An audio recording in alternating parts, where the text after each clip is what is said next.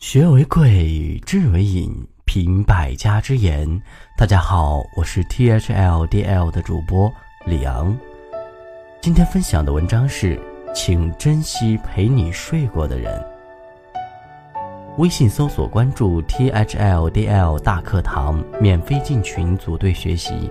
二零一七年用学习的姿态步入状态。有一句话，百年修得同船渡，千年修得共枕眠。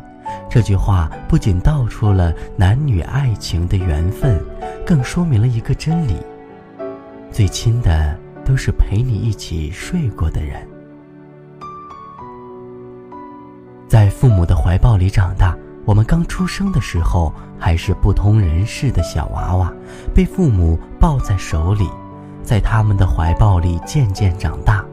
很多人已经不记得自己跟父母睡在一起的感觉了，和兄弟姐妹共枕眠，稍微长大了一点，不再跟父母一起睡了，或者父母的怀抱让给了更小的宝宝，于是我们跟着兄弟姐妹一起睡。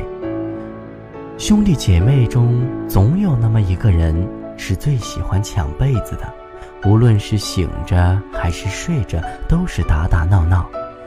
等父母亲来查岗，调皮的孩子立马假装睡着了。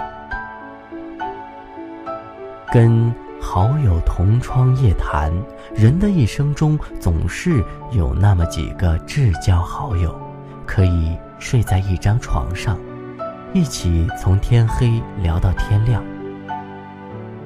拥爱人进入梦乡，世界上最美妙的缘分，找到了人生真正的幸福。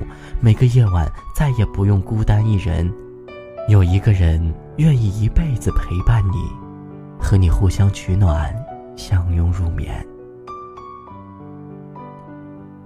寄托孩子与无限柔情，自己的孩子出生了，人生进入了一个循环，到那时才了解为人父母的小心翼翼。和孩子一起睡觉，晚上总要醒来很多次，要么是孩子很小要喂奶，要么是怕孩子没有盖好被子出了什么差错。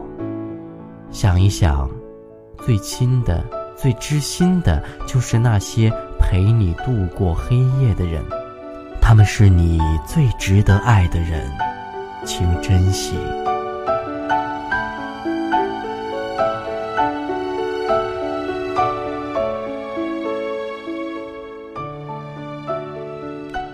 好了，文章听完了，有什么想法记得给我留言，欢迎分享给你的朋友们，我们下次见。